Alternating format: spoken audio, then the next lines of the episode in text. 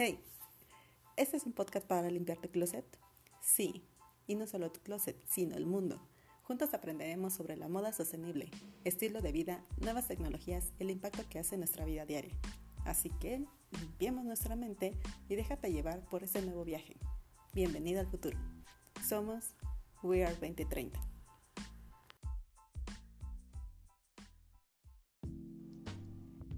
¿Cuál es tu uniforme? Bienvenidos a otro podcast, de este lado Laura Rivera.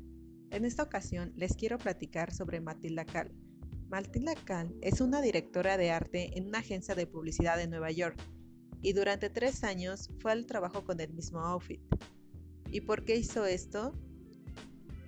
Por la simple razón que nos pasa a todas. No sabía qué ponerse para trabajar y en especial para una junta importante.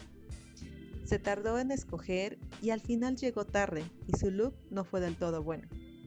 Ahí es en donde toma la decisión de hacer un outfit para todos los días, el cual sería su uniforme para el trabajo. Lo importante de este uniforme es que fuera elegante pero también desenfadado y sobre todo atemporal, para que lo pudiera utilizar todo el año. Así que solo bastó con una blusa blanca de seda, un pantalón y un saco negro.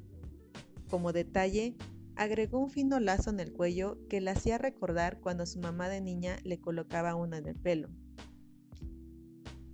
Y así llenó su armario solo de estas prendas, solo de esas prendas de vestir. Lo bueno es que en un solo día compró todo, así que ahorró tiempo y dinero. Lo malo es que al principio todo el mundo se reía de ella, pero al final todo fue para bien. Creemos que vestir diferente y a la moda todos los días es signo de originalidad y de estatus, pero la verdad, haciendo este tipo de cosas nos quitamos un peso de encima. Es una toma de decisión menos. Ahorramos nuestra energía para otras cosas, desarrollar ideas, creando lo que amamos, siendo lo que queremos ser. Y eso no significa que tengamos que ponernos a salmolcajete todos los días. Como ejemplos tenemos a Karl Lagerfeld siempre de blanco y negro con sus lentes de sol, Steve Jobs con su suéter negro, jeans y tenis, y hasta Mark Zuckerberg, dueño de Facebook e Instagram, que siempre trae su playera gris.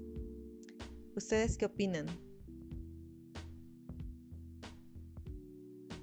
Por otro lado, en sección de noticias, para los que tengan oportunidad de ir a Nueva York, hasta el próximo 8 de octubre, ya menos de un mes, estará en el Met, en el Museo Metropolitano de Nueva York, la exposición Cuerpos Celestes.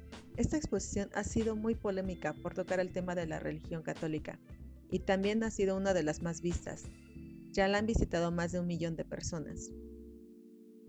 Y en nuestro país, en especial Ciudad de México, recuerden que estamos en la Semana del Emprendedor, en el centro City Banamex y hay dos conferencias muy buenas con respecto a moda. El día jueves estará la conferencia El comercio electrónico viste a la moda, aceleración y alto impacto. Es a las 2 de la tarde y la ponente será Laura Espinosa, fundadora de Fashion Startup México.